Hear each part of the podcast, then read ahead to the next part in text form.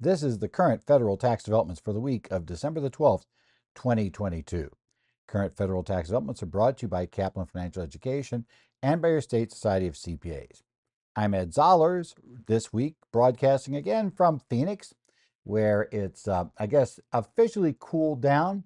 But since I have been in a couple of colder climes in the interim, I'll say that, yeah, it's still pretty warm in Phoenix, shall we say, even when we have our cold days.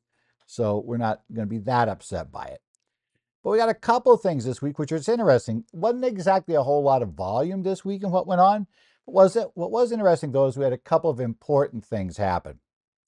And one of the key ones that came out actually at the end of the prior week, uh, and then we've had the second part follow up at the beginning of this week, was the release of a second set of draft instructions for Schedules K two and K three for Forms ten sixty-five and eleven twenty S. And as we'll discuss, there have been some major changes made to the domestic filing exception, uh, changes that probably will make you happier, maybe not totally thrilled uh, in the way you might be otherwise, but certainly better than the original set we got. And then the I R S this week finally did something with an issue that's been hanging around since earlier this year when they lost cases in the Sixth Circuit and then later lost a case in the tax court regarding issues with the Administrative Procedures Act and Internal Revenue Code Section sixty-seven oh seven A that deals with the concept of the penalties for failing to disclose as the transactions. Key question being how the I R S goes about adding transactions to that list. Uh, essentially, on now at both the Sixth Circuit and on a published tax court opinion, the I R S has lost where the courts have found that they needed to go through a formal notice and comment period uh, before adding transactions to the list.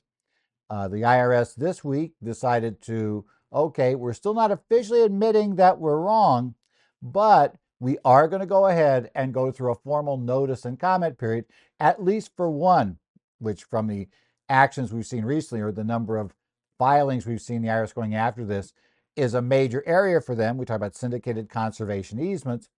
Uh, we'll take a look at that. So we'll discuss both what those cases mean, what in the world is the Administrative Procedures Act, and then why this may not end up being a whole, bunch, whole lot of anything on these two issues unless you're before the courts right now, or the I R S right now has you uh, and is attempting to collect this penalty. But while it may not change much in the future, by this time next year, we will probably, my guess is, those syndicated conservation easement transactions will be right back as listed transactions, which you will have to file disclosures for. And if you fail to do so, the penalties will still start coming. But we'll talk a bit about that. So let's talk about the brand new draft Schedules K two and K three. Um, what happened here was the new rules, and they were released, like I said, on December the second is the date shown on the draft instructions. And we also have another set we'll talk about briefly of draft instructions for the uh, ten eleven twenty S, which effectively comes to the same conclusion. Now, what this means is that we have some key issues involved. We're going to change the domestic filing exception at this point. And that's going to be the key thing we're going to be looking at here. What happened with the domestic filing exception that we saw on this particular issue? Now, as I said, what ended up happening was, if you remember previously for domestic filing exceptions, you had to have only partners of a certain type. You had to have, in essence, you had to issue a, you know, basically you had to have no foreign activities or, you know, relatively minor ones. You then had to issue a notice by January fifteenth to all of your equity holders, telling them that you weren't going to give them a Schedule K three unless they requested it. Then you were to sit back and watch through February fifteenth. And if by February fifteenth, nobody had said, I need a K three, then you would not be required to file either Schedules K two or K three with your return. And if somebody did say they needed it, you'd have to file a K three information with the return for all the partners who said they needed the data. But you wouldn't have to fill in any part of Schedule K two other than those that you've been told were required by these other partners. So we're going to make a few changes here to see how this works. Now, previously, the allowed partners, and remember, S corporations didn't have this thing, but previously we could have been allowed to have a U S citizen, a resident alien, a U S domestic trust, either, you know, grantor or regular old non-grantor trust, or you could have had a U S estate, a domestic estate.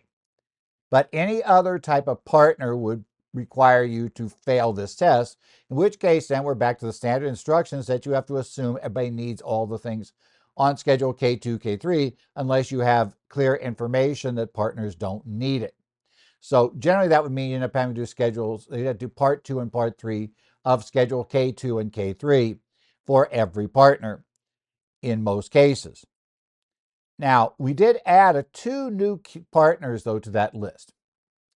They now have said if one of your partners is a single, is a one shareholder S corporation, S corporation with only a single shareholder, that will not disqualify you.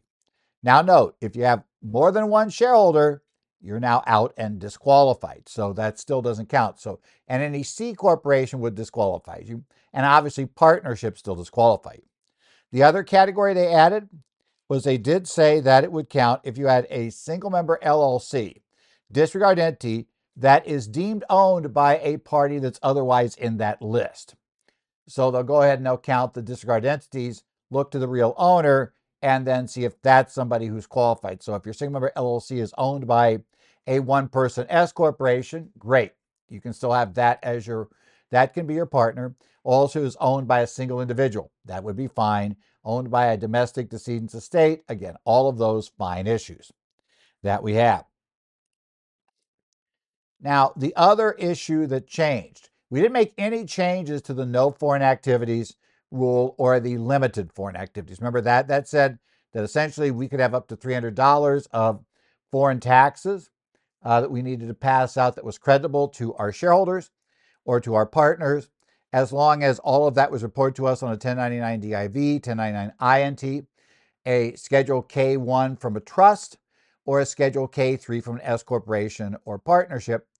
All of our income was foreign tax credit passive income, which, as I've mentioned before, is not the same as four sixty-nine passive income. You know, so keep that straight, right? Essentially, now th- those rules stay the same. We don't have a problem. The big change is going to come with disclosure to partners. We still have to tell our partners they're not going to get a K three from us unless they request it. But instead of requiring you to send a notice out separately with a separate statement issued on January the fifteenth, no later than January the fifteenth, which is two months before the due date of the return, you now can basically make that disclosures to partners right up until the day you, up to the day you give them the K one. In fact, you can also make it an attachment to the K one itself. So basically, previously, you had to send out a separate letter. And while I know there are some partners that will ignore anything you send them, there are more who will read a letter from the partnership coming out of the blue. Then they'll pay a whole lot of attention to the K one that they'll just hand to their tax person to do whatever with. Um, so a lot of people had decided that, that that notice to the partners could be a real nightmare because you're going to have to explain to every partner what it is you just said, why they would want a K three, and by the time you decided all the time the partnership was going to waste, or probably the C P A who, who was working with the partnership, because the partner's just going to send the, you know, the managing partner's just going to send the people off to the C P A to explain what the heck this means. Uh, it would be simpler to just prepare the form. I heard that from a lot of uh, different C P As who decided the easiest approach was just to prepare it. Now with this one, maybe not as big a deal. It'll be on the K one. Like it or not, that's probably going to be ignored by most of the partners. So that's it. And the other weird thing is, we might think, how, how, how in the world can we get it one, you know, issue it with the K one? Does that mean we change the one month rule in some way, shape, or form? Yeah, we did. But yeah, we did. Yeah, we didn't. It was kind of interesting. The one month rule, the one month date is still in the regulations, and the one month date applies as revised for both the uh, question for domestic filing exception and for the ability to try to get a Form eleven sixteen clearance out, or saying, you know, all the partners give us notice they don't need Form eleven sixteen. They won't need to file it to get the credit. They qualify for the exception, or they simply have no creditable foreign taxes. Uh, that exception is in the, you know, is it's still going to be the same one month date. But it will now be, instead of one month before the unextended due date, it's going to be one month before the Form ten sixty-five is filed. So February fifteenth no longer becomes a key date. Okay. Now, the other thing to note about this is we're not required to tell them about the fact we're not going to issue K three, and they have the right to ask for one from us until we issue the K ones, which means that unless you have a partner that figures out on his or her own that they need to tell you, hey, I need a K three, Uh, you'll basically never have to send a K two and K three with the ten sixty-five. Now, as the rule was before, if somebody notifies you after the one-month date, then you still have to provide that person with the K three information, or basically fill in a K three for them with the information they need. However, as was noted, uh, that, you know, we don't need to send that K three to the I R S, so it won't go with the tax return. And we just need to provide it to that one person. So again, that works. Now, if your partner is a bit paranoid and your partner understands what that means, the partner may prove to be cooperative as well and hold off saying, I need a K three until after you've mailed it in, because of course they don't want the government knowing anything the government should know. So, or doesn't have to, and this would be a way to avoid providing that data to the I R S directly. Okay, whatever. That, that also would work. But I think the big advantage here is we don't have that, put that out there and then wait a month, you know, put a separate notice out, wait a month for people to respond to that notice, and only then move forward. Okay, that, that'll be the key issue here. It also, as I said, if you don't qualify for the exception, most likely where this is going to work, where you won't qualify for the exception, but the eleven sixteen exception could still work for you, where every partner by the one-month date notifies you they're not required to file the Form eleven sixteen.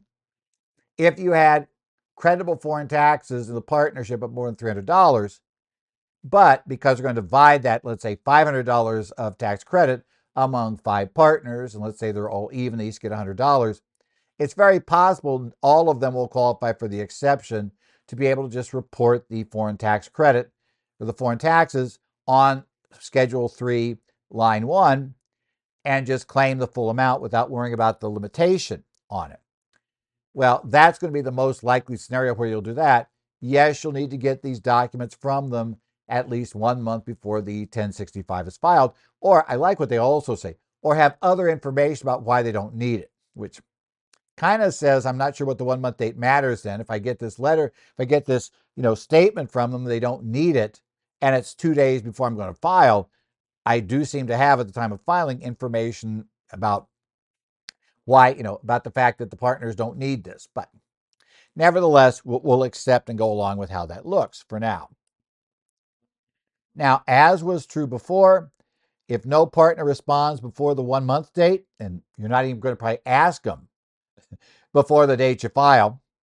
So it's highly unlikely, unless you just have somebody that, you know, is, you know, is deep into tax and somehow, somehow figures out, I better ask for a K three just in case they're, you know, they're planning not to issue one uh, because I desperately want that K three data going to the I R S. I'm not sure you have many clients like that, but you never know. Maybe you'll have somebody.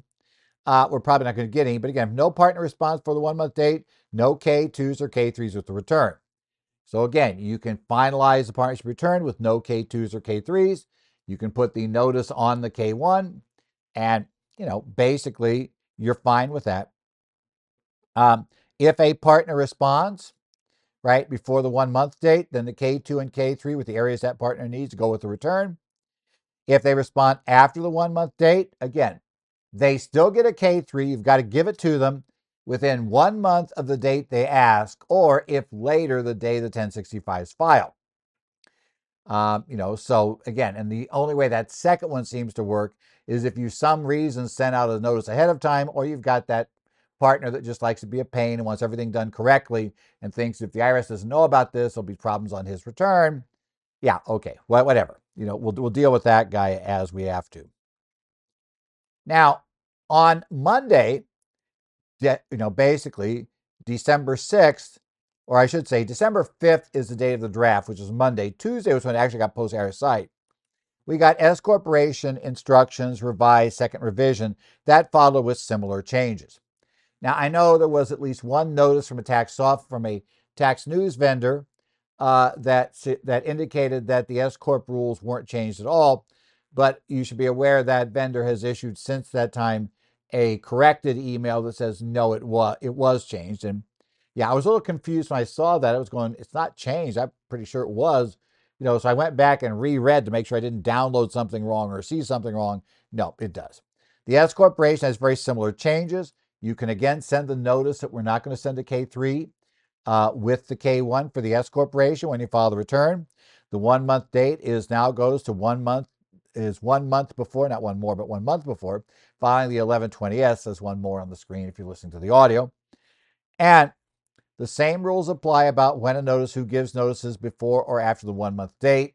About if it's before the one-month date, K two goes with the eleven twenty S when we file with the I R S, and a K three with that data is going to go in as well for all partners that have requested that data. And if it's after the one-month date, then you only provide the K three to the requesting partner. So a bit simpler. Now, are we going to get another set of draft regulations? It's always possible there'll be another set of draft rate of not draft rate, draft instructions. Anything's possible, but I have a feeling that there's a very, very, very good chance that these will get finalized. You know, I, I think at this point, I'm not sure the I R S is going to give us much more. I think they put the drafts out though, because I suspect the, there is a formal process. It's got to clear before the regs can become final.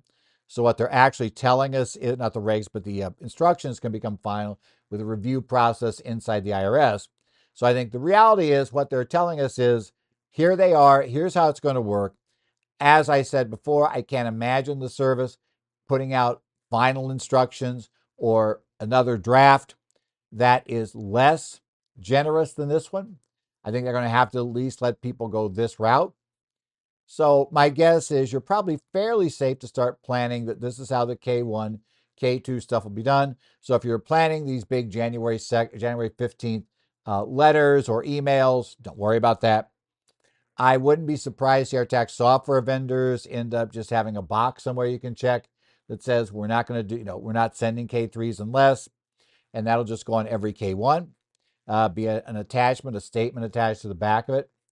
The other thing I, you should note, though, is that it does appear this year, still wanting to see the real numbers and still wanting to see exactly how it works, but it does appear that software vendors are likely to better support K two and K three this year than they have in the past. By that, I mean, you should be able to flag, let's say, a U S located rental. It's a rental only in the U S. Those were the ones that drove us batty last year because that little partnership that did nothing outside the U S still had to do K two, K three to, to basically tell us about gross income, break down the gross income, break down the expenses, the interest, where the assets, what the assets values were, et cetera. All of that had to be broken out. And what was really bad about it was it was all U S, everything was U S. The data was really already been input in the return, but the software vendors didn't have any way to flag it and say that particular rental, it's in the U S, the property's in the U S, you know, and the, you know, and yes, you can use the average value from the depreciation schedule to pick that up. It appears this year we're seeing some of the software vendors will allow you to flag that as U S only. Again, I want to see it. I've been told it works that way in LACERT. It seems like from what I've read, from what uh, Thomson Reuters has said about UltraTax this year, that it should work there. But again, but I haven't actually run down and had time to run down and confirm yet that that's actually working in UltraTax. And since I don't use LACERT, I can't say for sure there, but it certainly seems like the sort of thing the vendors should be doing this year. So we'll hope for the best. Next up, we have an I R S announcement and proposed regs. Announcement twenty twenty-two dash twenty-eight that came out on December the sixth. The I R S responded to two, to basically what are, well, two losses in court on a particular issue, actually three. Uh, one at a district court, one at the U S tax court with a you know, published decision and one in the Sixth Circuit. And the problem became how the I R S adds notices to listed transactions. And this is where the issue comes. Now, if you remember, Section sixty-seven oh seven A has a penalty equal to seventy-five percent of, you know, the amount of tax benefit being claimed on the return if you have an effect reported on the return of a tax of what's basically a listed transaction, and you fail to file the proper disclosure form with your return disclosing that transaction. You have to have a disclosure form for every return impacted by it. And if the item became listed after the return was filed, you still have to file a revised form or file a revised return and a disclosure statement, as long as the statute of limitations was still open on that year's return or carryback or whatever it might be at the time the I R S added this to the listed transaction list. Now, the cases the I R S lost was the case of Mann Construction versus United States. That case primarily dealt with issues uh, related to what was going to be an employee benefit plan with life insurance that the I R S had identified as a listed transaction. Uh, the Sixth Circuit, again, said you didn't go through proper procedures, therefore it's not, it's not been properly added to the listed transaction list, therefore there can't be a listed transaction penalty on this failing to disclose this transaction. Uh, that, that was bad enough when it came down as far as the service was concerned, but later in the year, more significantly from a practical standpoint for the service, was U S Tax Court in a published decision, and it was not unanimous, but it was a good chunk, shall we say, a very, very, it wasn't exactly a close vote, but it was not unanimous. In the case of Green Valley Investors L L C versus Commissioner, that case involved a syndicated conservation easement transaction. And again, the fight there was whether the I R S, you know, basically, did the I R S not properly add that syndicated conservation easement to the list of listed transactions, meaning they didn't go through the proper procedures. Now, I want to point out something before we go any further. In neither case did the court decide that these items, that the transactions themselves could not be added as listed transactions. They merely decided the I R S didn't go through the proper procedures to do so. So, you know, that's very different. And they also didn't decide in either of these cases whether the taxpayers will actually prevail for the tax treatment in question on the merits. That was also not decided in either of these cases. These cases simply are looking at right now the penalty that would apply simply for not disclosing. And under the sixty-seven oh seven Cap A, if it's a listed transaction, the penalty applies and the I R S has no right to waive it. So that's kind of interesting. Now, we also had a similar result in the case of C I C Services L L C versus United States, which was a U S District Court opinion from the District Court of Tennessee, uh, which came out this year.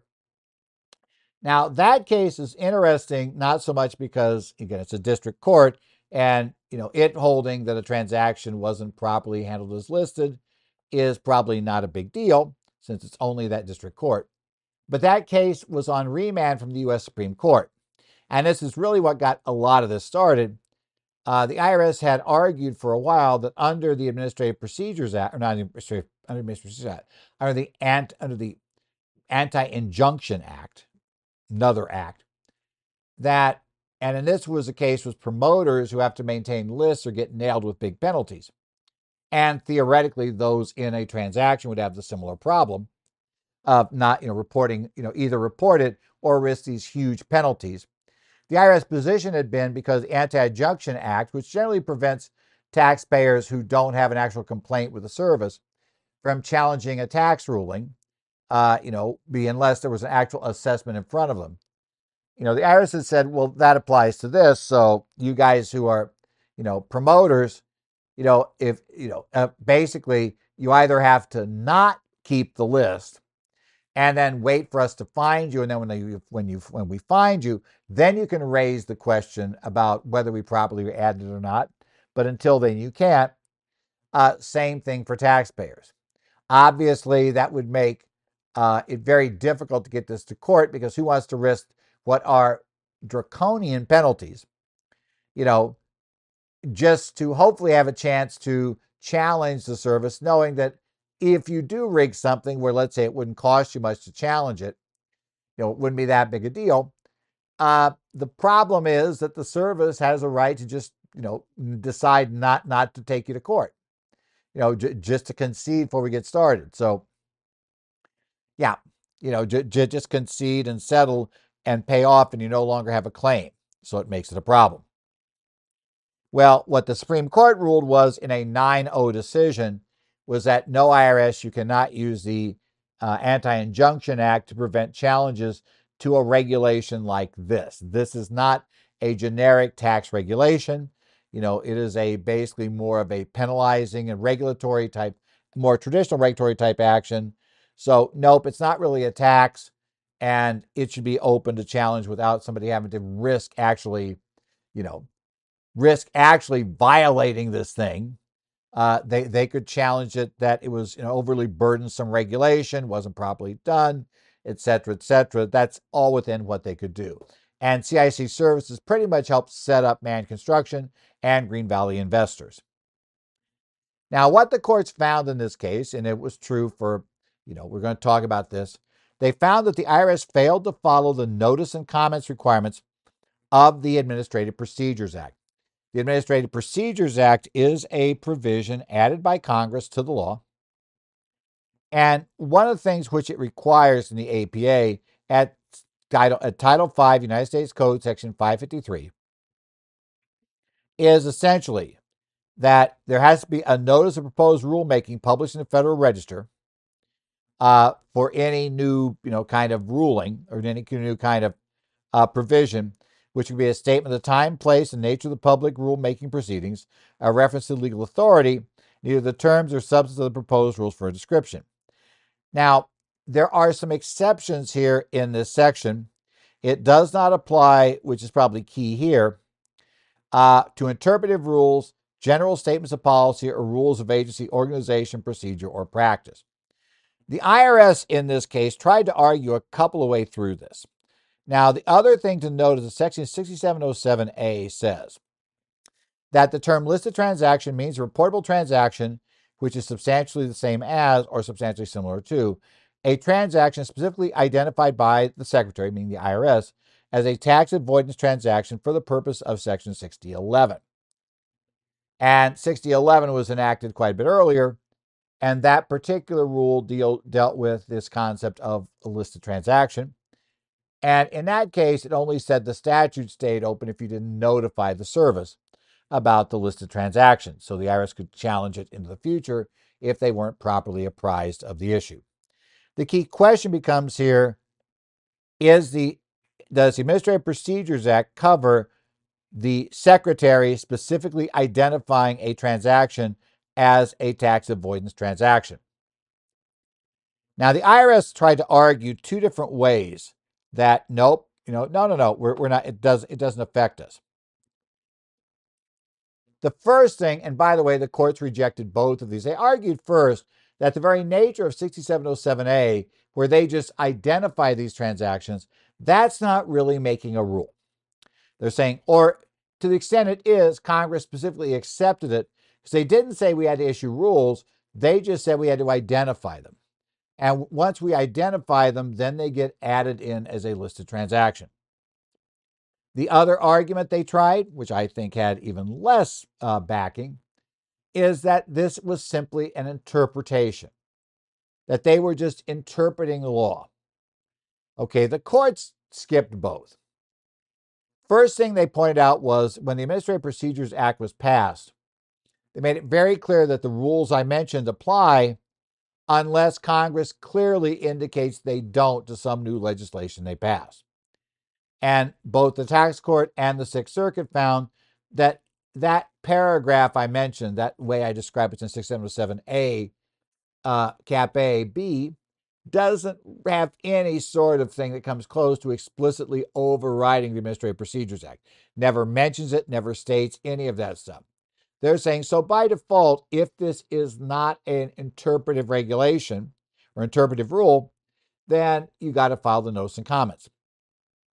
And they said it seems textbook that this is not a interpretation, but it's more of a legislative action because nothing gets penalized. You're determining, in essence, what gets penalized. You know, just like Congress could have obviously said listed transactions are and listed thirty-two different transactions. But rather than do that, they've given it now the I R S through this program. But that means because they are the agency and not the Congress, uh, they have to go through the notice and comment period. So that was going to be part of it. Now, this announcement tells us that the I R S is still going to challenge on the syndicated conservation easements this issue outside the Sixth Circuit. What that means is that there probably is circuit, the I R S has already identified, that they would like, or at least circuits, where they would like to bring a challenge believing that they could get a finding in favor of themselves. And they're not going to tip their hand yet saying, yeah, you know, you know, if you're, you're in the Third Circuit, we're, we're going to come after you because we think the Third Circuit's not going to agree with the uh, Sixth in this case. So we don't have that kind of statement. But clearly they're saying they're, they're not yet giving up. They're going to do it. They're going to, you know, they're going to reserve the right to try to get a circuit to break with them.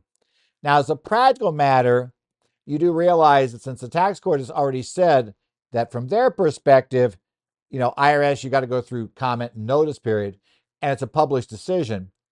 Uh, it does put a little crimp in the IRS's ability to do the exams the way they like to, because obviously what's going to happen is a taxpayer who's facing an assessment based on this will file in tax court, not pay the penalty, file in tax court. They will win there. And the catch is then it's up to the I R S to decide which circuit, you know, if they're going to take it up to the Court of Appeals. So at least on paper, they're holding open the option outside the Sixth Circuit. Inside the Sixth Circuit, they're essentially bound by the fact that that is the law there. And the only way they could overcome the Sixth Circuit rule in the Sixth Circuit would be to take the Supreme Court. And as it might be obvious, if you're going to do that, you could just take this one to the U S Supreme Court, or at least try to. I'm not sure the U S Supreme Court would hear it at this point because there is no split in the circuit. So, yeah, you know, they're, they're going to look for that and then try to get the Supreme Court to pick it up. Now, what they said, though, was understanding this, and because of the confusion result, because the Sixth Circuit have one set of rules, the rest of the country a different one, at least in theory, uh, they're going to begin issuing proposed regulations. And they're going to start with the syndicated conservation easement rules that were covered by the uh, tax court. In their case, right? So the tax court case that said syndicated conservation easement rules are invalid. They are now issued proposed regulations in that area.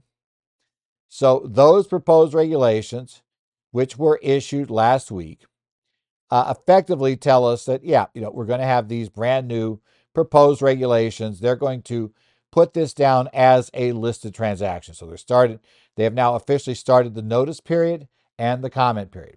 So notice and comment have started. What will happen in this case, as we get into this, is Proposed Regulation one point sixty eleven dash nine was issued on November ninth. In the preamble to that reg, they tell us they expect to finalize this in twenty twenty-three.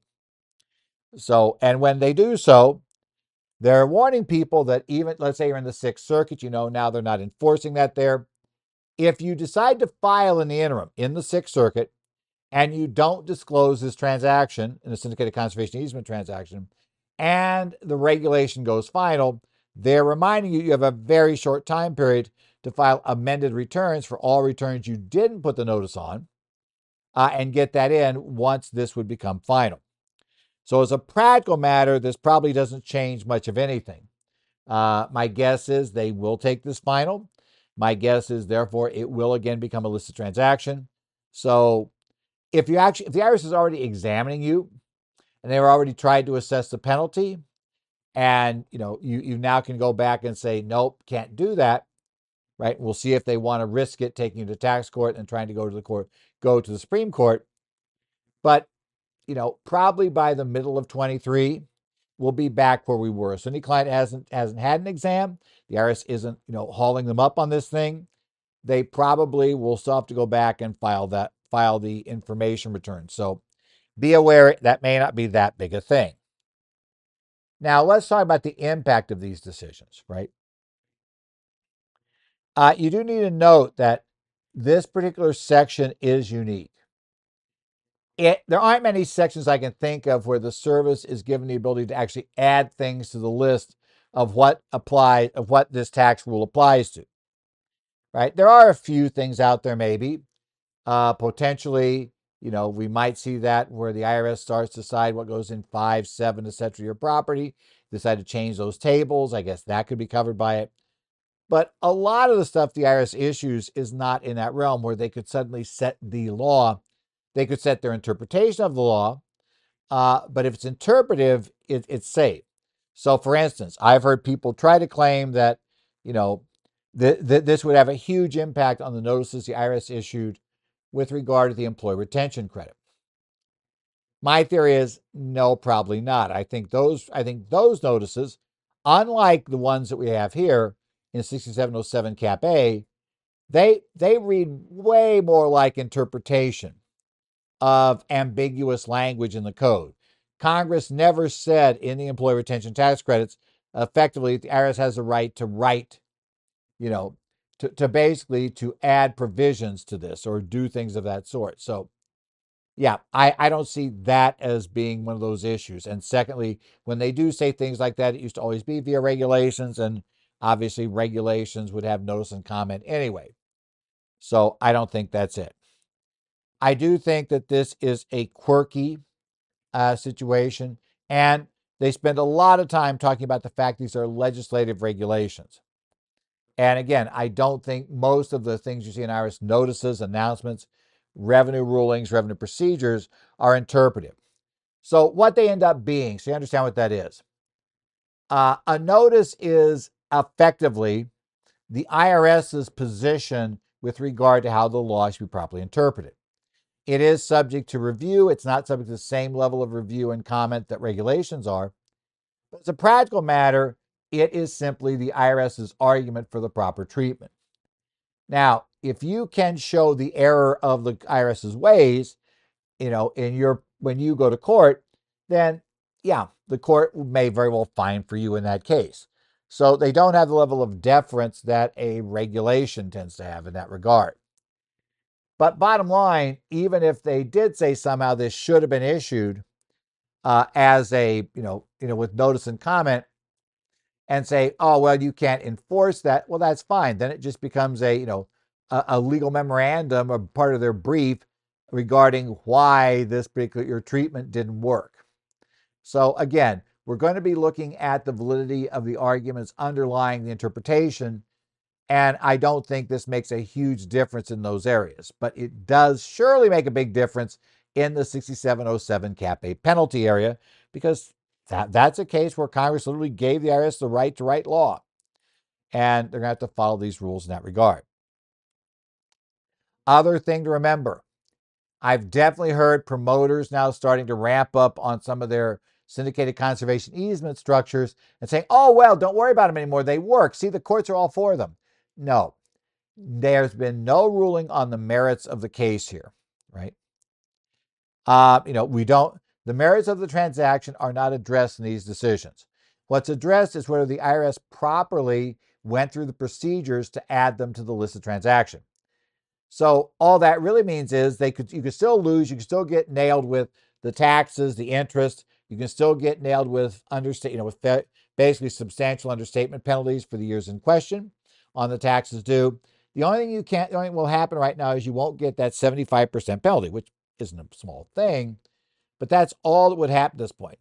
It does not mean those, you know, those things are good. And secondly, you as a tax advisor signing the return, you're at risk if in fact it doesn't have substantial authority, and many of these would be a tax shelter, so we need more likely than not level of support. Uh, you could still be subject to a preparer penalty for going ahead and going along with these, so be aware of that on that side. So these cases tell us nothing about whether these transactions actually work. They just tell us that the I R S has got to follow the law when they decide to add to this list under this special quirk of sixty-seven oh seven Cap A. But it does not say anything about whether these particular transactions are ones that could be properly added had the I R S gone through a notice of comment period, or whether these transactions actually might work or not work uh, for purposes under federal tax law. Those are things we decide later. I will say for conservation easements, we have had a number of cases where it didn't turn out well for the taxpayer. So in that realm, you know, I don't see any of those where you could say, go back, oh, with the A P A, you know, this, oh, that whole case been decided differently. No, the penalty would have been decided differently, but the actual case for the underlying tax law probably wouldn't have been decided any differently than it was. Okay. Uh, and again, it's not clear how many notices would be considered legislative rather than interpretive. And even if a notice is invalidated, you still got to justify your position under the law. Uh, you know, here it's easy because, look, if it's not in the listed transaction list, it's not a listed transaction. It might be a reportable transaction because that is one that's just measured against certain criteria that the transaction meets. So it could be a reportable transaction. Those penalties aren't as significant. Uh, but it can't be listed unless the I R S has added it to the list. And therefore, in this case, if the notice is invalidated, saying the notice method you use is not a proper way to add things to this list, well, then no, that transaction is not listed as of right now. So if you're before the court right this instant, the I R S is going to lose on those penalties. But if it's a notice that's interpreting, let's say like the ones for the Employee Retention Tax Credit, then you still got to justify your position based on the law. Even if that notice is invalid, it doesn't mean the I R S can't use that same analysis to argue in court that that's the proper way to view the uh, law. And we know that's going to be their position. So j just be aware with how far you go on this. But it was an interesting case for the week. And actually, both of them, I think, are going to have a lot more impact than a lot of stuff we've seen the past few weeks. This has been the current federal tax developments for the week of December the twelfth, twenty twenty-two. Current Federal Tax Developments, as always, is brought to you by Kaplan Financial Education and your State Society of C P As. As always, you can email me, Ed Zollers, at current federal tax developments dot com, if you want to have a quick question regarding something we discussed here. Uh, I also will be monitoring, to some extent, uh, discussion groups for the Arizona, New Jersey, Minnesota, Illinois, and Washington Societies of C P As on their Connect sites and Idaho's more generic uh general purpose, shall we say, discussion site. So you can find me there. You know, I'll sometimes pop up and answer questions there. Otherwise, hope you're having a good week. We are getting to that part of the year. See, I know this part of the month as by next week, you know, which is the week that we get to the following Sunday will be Christmas. Uh, this is when C P As are finishing up, are finished up their C P E for the year. I actually do have one course to do for a firm next week. Uh, but that that's it. Otherwise, this is the final big push week for C P As to get their year-end continuing education. And of course, and that, that only gets upended, which has been regularly, if Congress decides to pass a law after you guys have finished your middle of December C P E work, because then we're all back in January trying to figure out the new law. That's still a possibility this year, so keep your eyes open for it. But otherwise, uh, hopefully, if you're coming out to see C P E this week, you're going to see, you're going to be in one of the courses I'm doing, either in person or online. Uh, you know, hopefully, I will, will actually see you there if you're in person. Uh, theoretically, see you there if you're online, because we'll be doing courses this week for Arizona. Uh, I'll be doing some stuff for um, for a chapter in another state. Uh, got a couple of things. Going to do a webinar. Uh, going to do some more generic stuff for the week, couple of webinars for the week. So yeah, it'll be an interesting week in that realm, but th this is my last big C P E week. And then we'll do a few things in January, got one thing in February, and then I'm done. You know, we're back to tax season. So otherwise, take care, enjoy yourself. Uh, hopefully you have a good, uh, a good end of year holiday season, getting ready for your tax season. But in any event, if you're here next week, you haven't taken off for the holidays on, you know, on the twenty-second, of uh, December, then, or the, I should say, yeah, the, yeah, it'll be the nineteenth, I guess, of December. You don't have taken off by that point. We'll see you next week here on Current Federal Tax Developments.